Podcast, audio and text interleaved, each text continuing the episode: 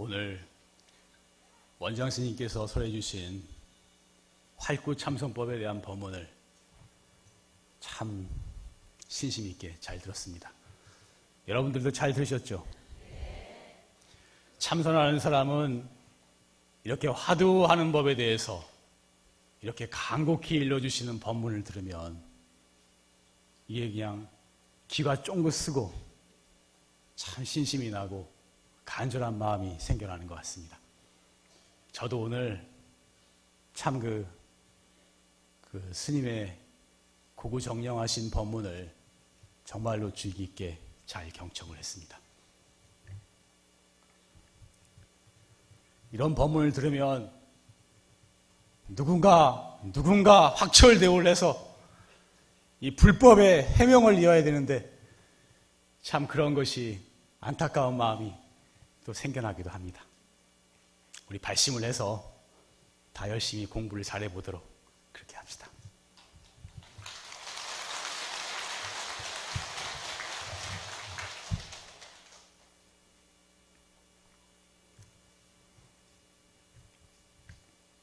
불교에서는 보살은 원력으로 태어나고 중생은 업력으로 태어난다고 했습니다. 보살은 원력으로 태어나요. 태어날 때부터 그 집안, 그 식구, 그 가족들을 다 불법으로 제도하고 진리를 구하고 많은 사람들에게 이익되는 삶을 살겠다. 그런 원력으로 태어나서 그런 원력을 이루기 위해서 노력하고 살아가는 것입니다. 반대로 중생은 업력으로 태어난다. 자기 업에 의해서 자기가 지은 그 업의 수준에 따라서 끌려서 태어나는 것입니다. 그래서는 단지 자신의 욕심을 추구하는 그러한 삶을 살게 되는 것입니다. 한국은 세계에서 보살이 제일 많은 나라라고 합니다. 절에만 오면 다 보살이니까.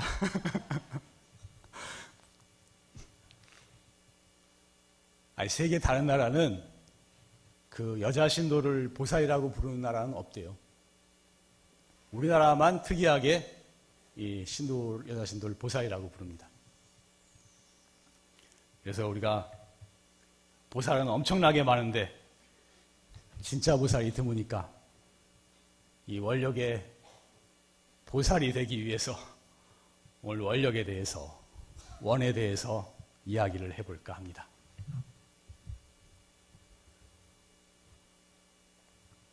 우리는 원 따라 태어나는 것이고 원 따라 인생이 펼쳐지게 되는 것입니다. 출가의 원력이 강한 사람은 태어날 때도 출가하기 좋은 집안에 그런 여건을 갖춘 곳에 태어나게 되는 것입니다. 자기가 원력이 있기 때문에. 예를 들어서 카톨릭의 신부가 되는 사람도 그 원력으로 되는 거예요. 자기가 신부가 되겠다는 원력이 있기 때문에 그런 집안에 그런 조건을 갖춘 곳에 태어나게 되는 것입니다.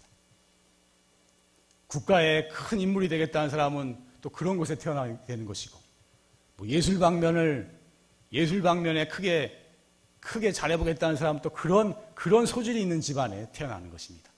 그것이 다 원력에 의해서 태어나는 것입니다. 그리고 우리의 인생은 바로 이 원력에 의해서, 원에 의해서 펼쳐지게 되는 것입니다. 어떤 사람은 세계 여행을 하고 싶다는 원이 있으면 돈이 생기면 세계 여행을 합니다.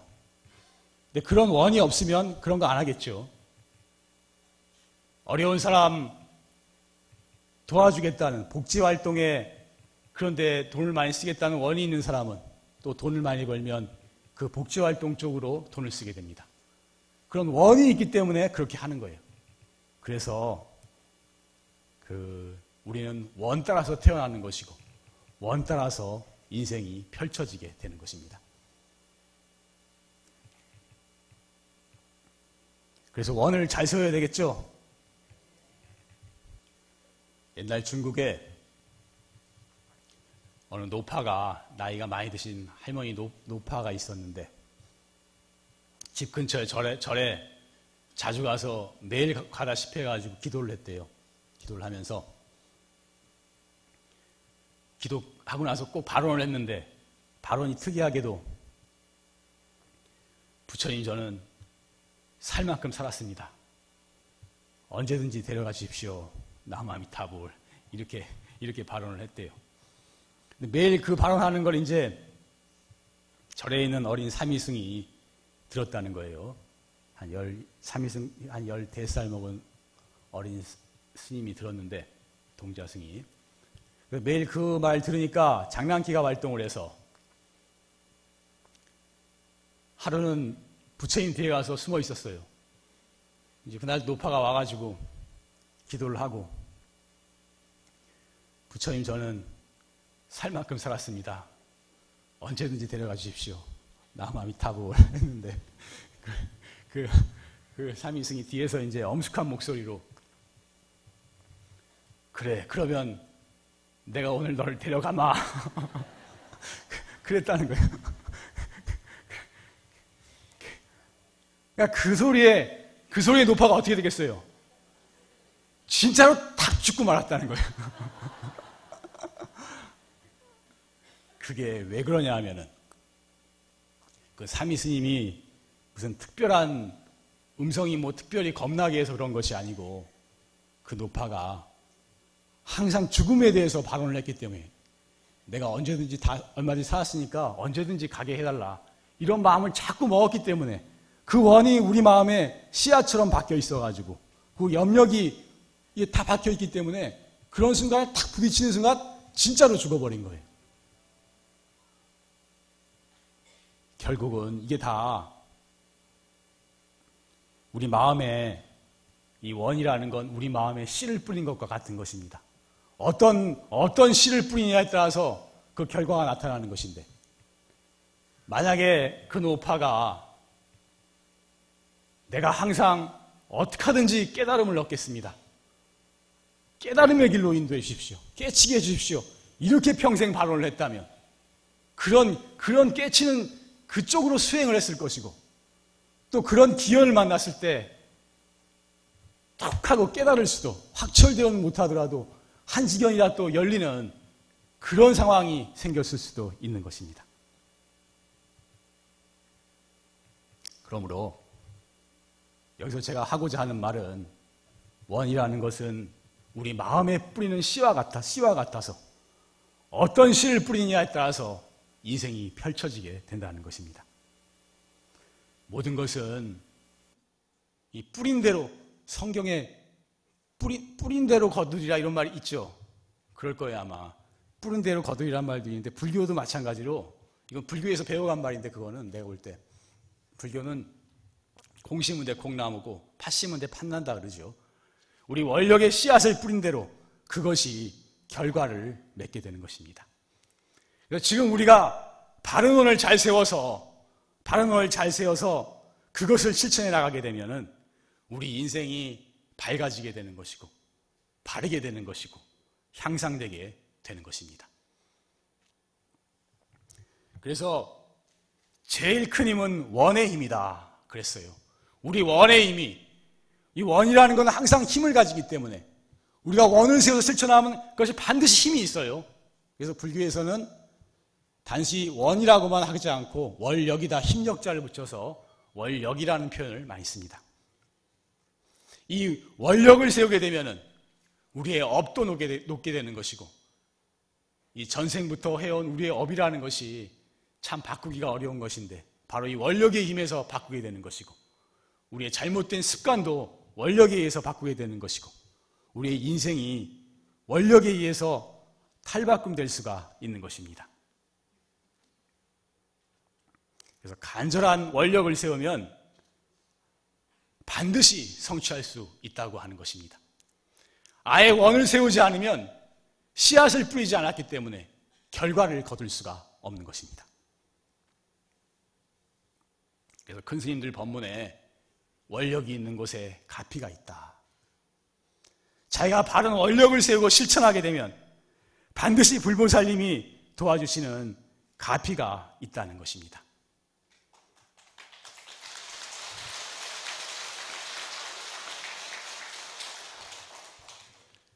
내 반드시 확철되어 하겠다. 불법 공부 열심히 하겠다. 고통받고 괴로워하는 사람들을 도와주는 행을 하겠다. 뭐 이런 원력을 세워서 그렇게 정진하게 나가게 되면 반드시 불보살님의 가피가 있는 것입니다. 불보살님들이 우리를 지켜보고 있어요. 여러분들 그걸 믿으시는지 모르겠는데 저는 분명히 믿고 있습니다. 불보살님들이 우리를 지켜보고 있습니다. 불교에서는 내 마음이 부처고 내 안에 모든 것이 다 갖추어져 있고 온 우주 삼라만상이 다 부처님이고 그런 얘기를 합니다. 저도 그런 얘기 많이 했는데 그게 사실은 불교의 정법이에요. 최고의 법이지만 또 한편으로는 이 우주 법계에 수많은 불보살님들이 계시고 그 불보살님들이 이 원력을 세우고 실천하는 수행자들을 바르게 행하는 모든 사람들을 지켜보고 계시고 또 도와주려고 애쓰시고 있다는 것을 저는 믿고 있는 것입니다. 그러므로 그 우리가 바른 원력을 세우고 실천해 나가면 반드시 불보살님의 가피가 있다는 것입니다.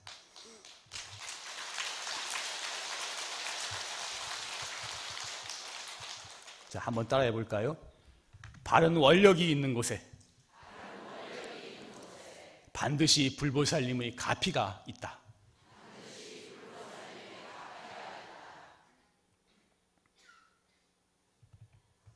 세상 사람들은 업에 끄달려서 욕심으로 살아갑니다. 그렇지만 불보살님은 서원으로 원력으로 살아가는 것입니다. 그래서 우리 불자들도 이 큰 원력을 세우고 원력을 가슴에 품고 살아야 되지 않을까?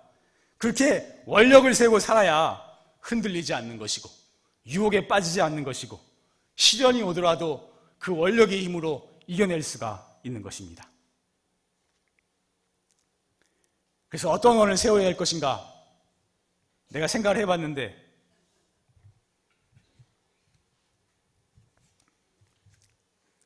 첫 번째로는 불법 공부를 잘하겠다는 원력을 세워야 되지 않을까 싶습니다. 참선 수행에 모든 것을 바쳐서 공부하는 수자라면 확철되어 하겠다 하는 그 원을 반드시 세워야 됩니다.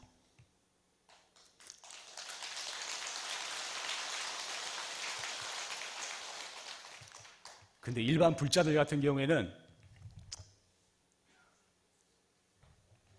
확철도하겠다는 자신까지는 없으면 일단 부처님 불법 공부를 잘하겠다. 이 불법과 깊이 인연지도록 그렇게 살아가겠다 하는 원력을 세웠으면 좋겠습니다. 그래서 절에도 자주 나오시고 절도 많이 하고 기도도 많이 하고 참선 공부도 하고 그래야 되지 않을까 싶습니다. 저는 이제 이 여러 가지 경험을 해보다 보니까 이 용화사 참선 수행 도량이라 참선법이 최상의 수행법인 것은 틀림없지만 참선만으로 모든 것을 다 해결할 수 있는 사람은 참 과거생부터 많이 닦은 참 상극인가 아닌가 싶습니다.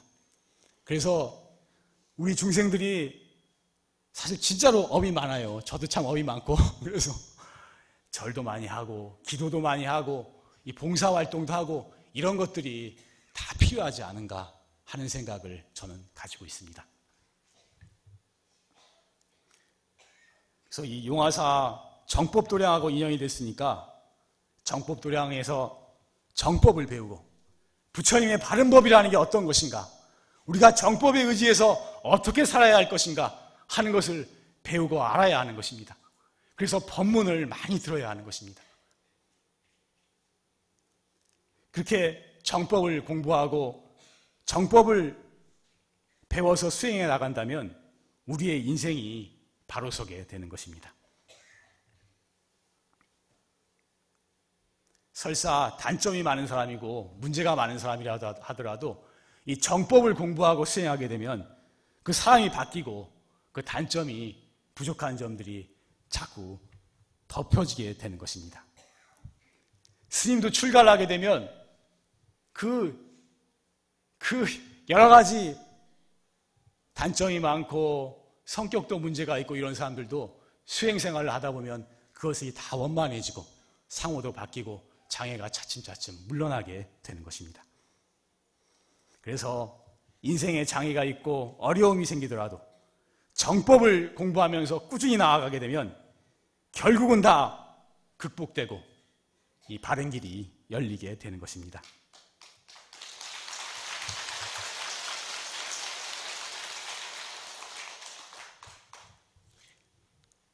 부처님 법은 태양과 같다 그랬어요. 태양이 떠오르면 일체의 모든 별빛이 다 없어지잖아요. 태양이 뜨면은 그 많은 별들이 별빛이 다 없어지거든.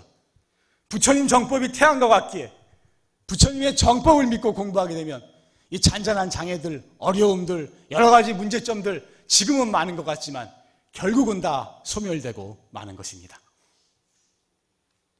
그러므로 우리는 이 바른 원력을 세우고 정법을 공부하겠다는 부처님 법을 공부하겠다는 그런 원력을 세우고 이 인생 살다 보면 좋은 일도 있고 나쁜 일도 있고 괴로운 일도 있고 장애도 있지만 그런 건 너무 너무 매여서 괴로워할 것이 아니라 부처님 법을 바르게 공부하겠다는 그 원력으로 뚜벅뚜벅 걸어가게 걸어서 나가게 되면은 그 모든 장애들이 결국은 다 극복되는 것이고 나중에 인생이 참 보람있게 살았다고 느껴지는 그러한 생활, 결과, 그러한 때가 오게 되는 것입니다.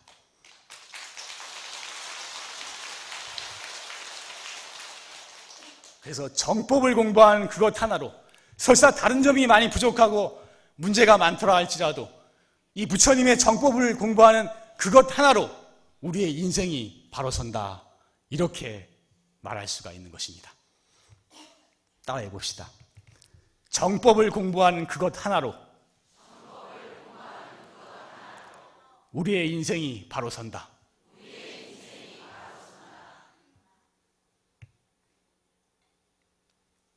믿어지세요? 예.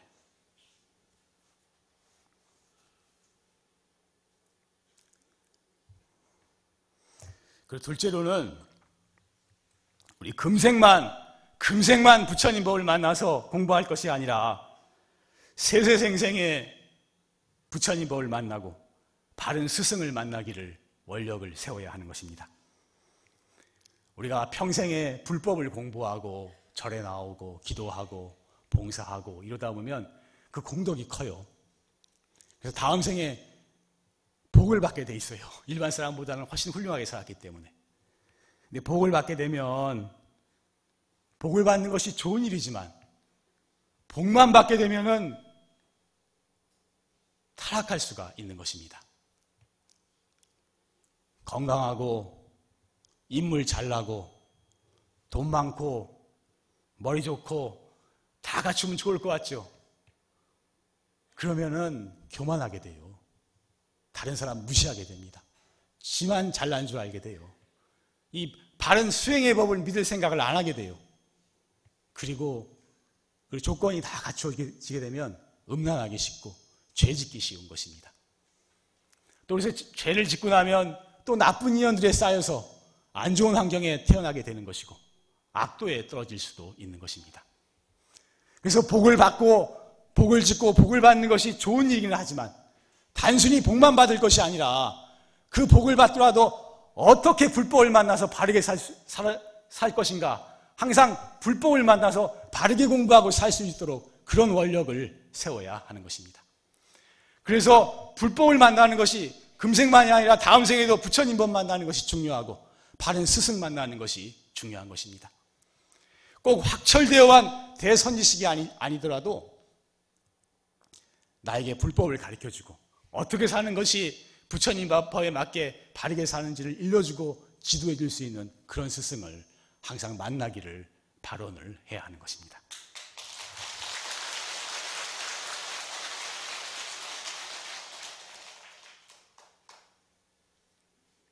그리고 세 번째는 남을 이익되야겠다 하는 원력을 세워야 할 것 같습니다. 우리는 항상 남에게 베풀면서 살아야 돼요. 말 한마디라도. 물질적이건 정신적이건 남에게 베풀면서 살아야 하는 것입니다. 좌선의라는 책에서 종색 선사가 말씀하시기를 반야를 배우는 보살은 먼저 대비심을 일으키고 큰 서원을 바라요. 삼매를 닦아서 맹세코 중생을 제도할 것이지 자신만을 위한 해탈을 구하지 말라 그러셨어요.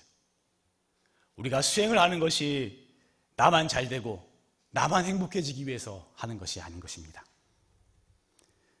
내가 수행을 해서 깨달음을 이루고 마음에 큰 평안을 얻고 큰 마음의 힘을 얻어서 다른 사람들, 아파하는 사람들, 힘들어하는 사람들 그 고통에서 벗어나게 해주고 다른 사람을 정법으로 정법으로 인도해서 공부할 수 있게 해주고 이 세상을 이익되게 하기 위해서 이 수행을 하는 것입니다. 사실은 제가 볼 때 지금 뭐 산중에서 수행한다고 하는 것이 어떤 사람들은 혼자 산중에서 수행해서 뭐 하나 이런 사람도 있는데 사실은 그 산중에서 수행했던 사람들이 그 세상에 돌을 깨치시면 세상에 나와서 많은 사람을 제도하기도 하지만 또 그런 수행한 그런 분들이 수행의 힘으로 다음 생에 또 태어나셨을 때는 많은 중생을 구제하는 일을 하실 수 있는 힘을 갖게 되는 것입니다. 사실은 세상이 이만큼이나 또 돌아가고 있는 것은 제가 볼 때 외롭게 고고히 수행하는 수행자들이 있기 때문에 이만큼이나 또 돌아가고 있지 않는가 저는 그렇게 생각하고 있습니다.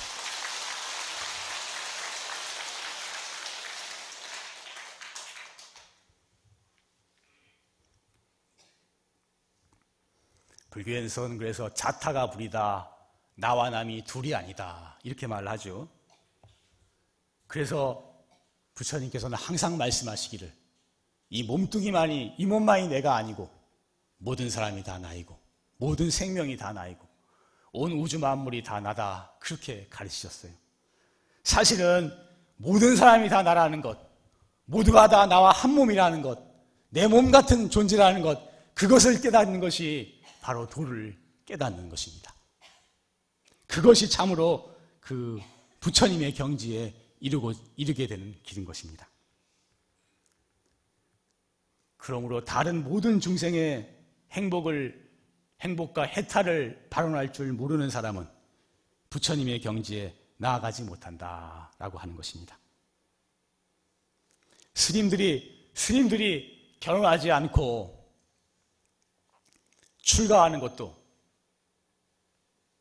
개인적인 개인적인 안락을 위해서 그러는 것이 아닙니다. 어찌 보면 한 사람한테만 매여서 거기에 집착하기보다는 그것을 떨쳐버리고 모든 사람을 다 평등하게 사랑할 수 있는 그런 마음의 경지에 이르기 위해서 이것을 세속적인 인연을 다 버리고 출가 수행의 길로 가게 되는 것입니다.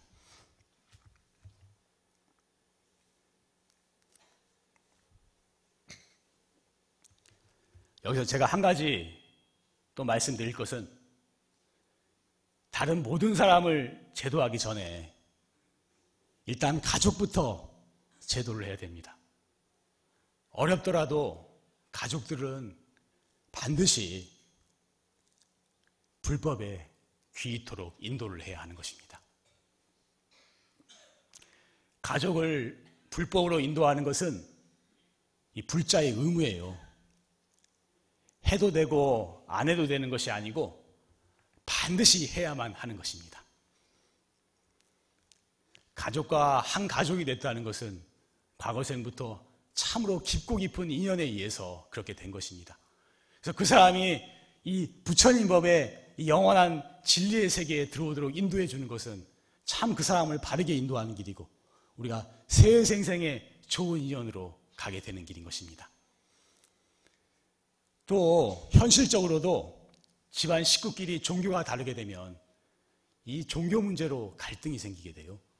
그래서 부처님 법을 공부하면서 가족이 화합할 수 있고 불법을 공부함으로써 모두가 다 이 도반으로서 이 좋은 인연으로 맺어질 수 있으니까 반드시 가족들은 불법으로 인도하도록 그렇게 노력을 해야 하는 것입니다.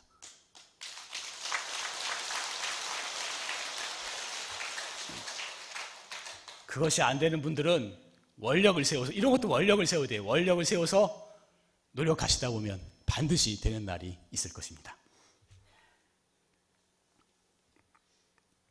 덧붙여서 저는 좀 저도 개인적인 원력이 있는데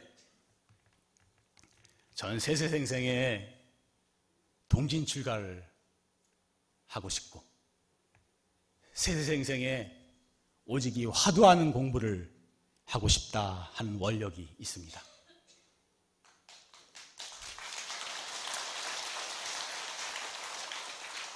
저는 태어날 때마다 출가를 해서 일찍이 출가를 해서 이렇게 머리를 깎고 먹는 옷을 입고 이 세생생 출가 수행자의 모습으로 살기를 원합니다. 그리고 세생생 언제나 이 참선법 화두하는 길 위에는 가지 않겠다 하는 원력이 있습니다. 다른 수행법도 많고 출가를 하더라도 다른 거 하시는 분들도 많고 또 수행을 하더라도 여러 가지 다른 수행을 하는 분들도 많고 요즘은 남방불교 윗바사나 쪽이 많이 유행을 하는데 그것도 좋은 수행 방법이기는 하지만 그러나 깊고 깊은 산매에 들어서 이 최고의 깨달음을 얻는 이 수행 방법은 이 활구참선법, 이 화두하는 이 공부에 비할 수는 없다라는 저는 확신을 가지고 있습니다.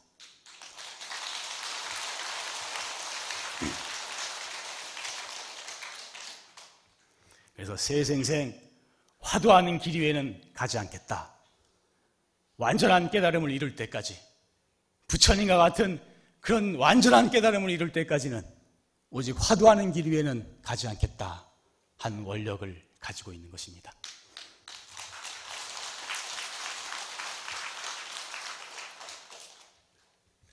사실이 참선법은 참 어려운 공부입니다.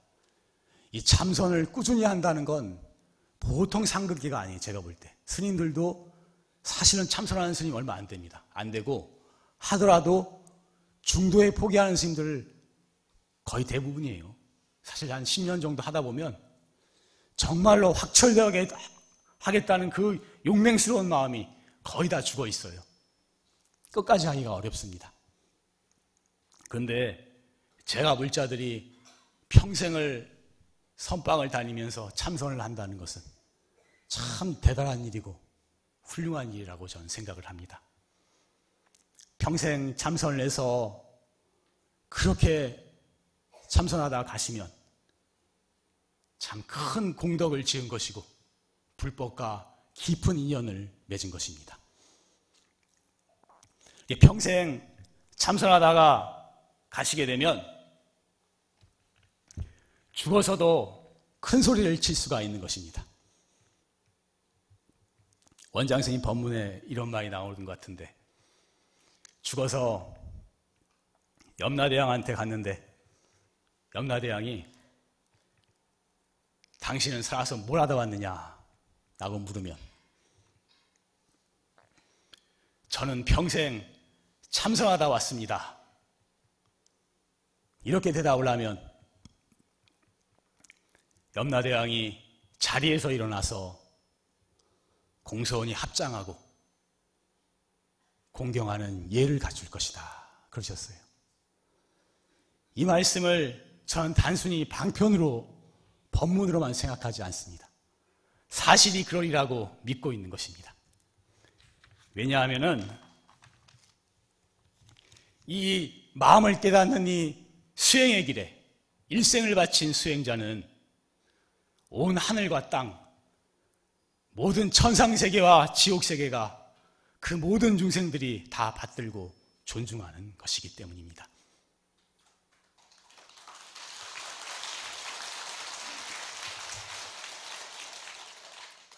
수행을 해서 우리의 마음 자리를 깨쳐야만 우리의 본 마음에 너무나 무한한 세계가 있기에 이 본 마음에 갖추어져 있는 나의 본 모습을 깨쳐야만 태어나서 고통받고 또 태어나서 고통받고 이 끝없는 윤회의 인생의 근본 문제를 완전히 해결하고 영원한 대자유를 얻을 수가 있는 것이고 이 한 명의 큰 도인이 출연하시면 수많은 중생이 제도를 받게 되는 것이기에 마음을 닦는 수행이야말로 이 세상에서 가장 귀중한 것이고 가장 가치 있는 것이기 때문입니다.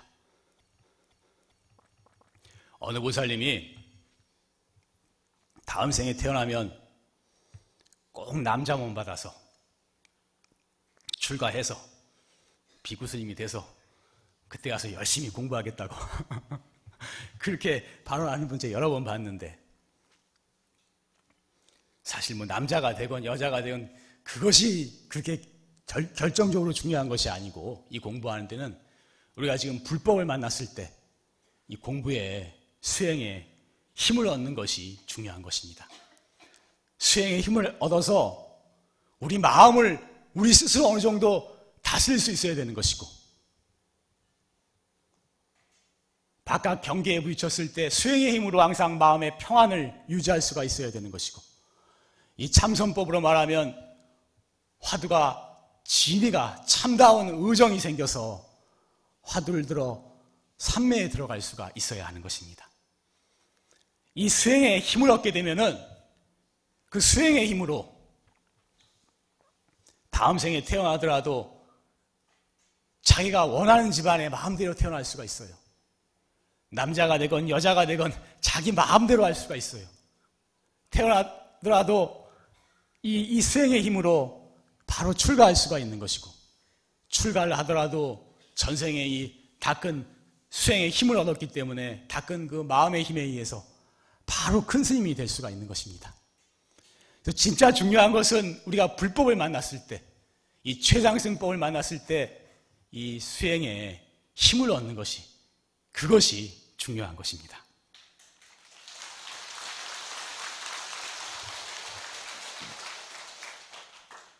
다들 확철대오는 못하더라도 사실 확철대오는 말이 확철대오지 아무나 하는 것은 아닌 것 같습니다. 그 수많은 생을 닦은 수행자가 다 거의 다 이루어서 왔을 때 확철대오가 이루어지는 것이 아닌가 싶은데 우리가 확철대오는 못하더라도 공부에 힘을 얻도록 애쓰다가 가야는 하지 않겠습니까?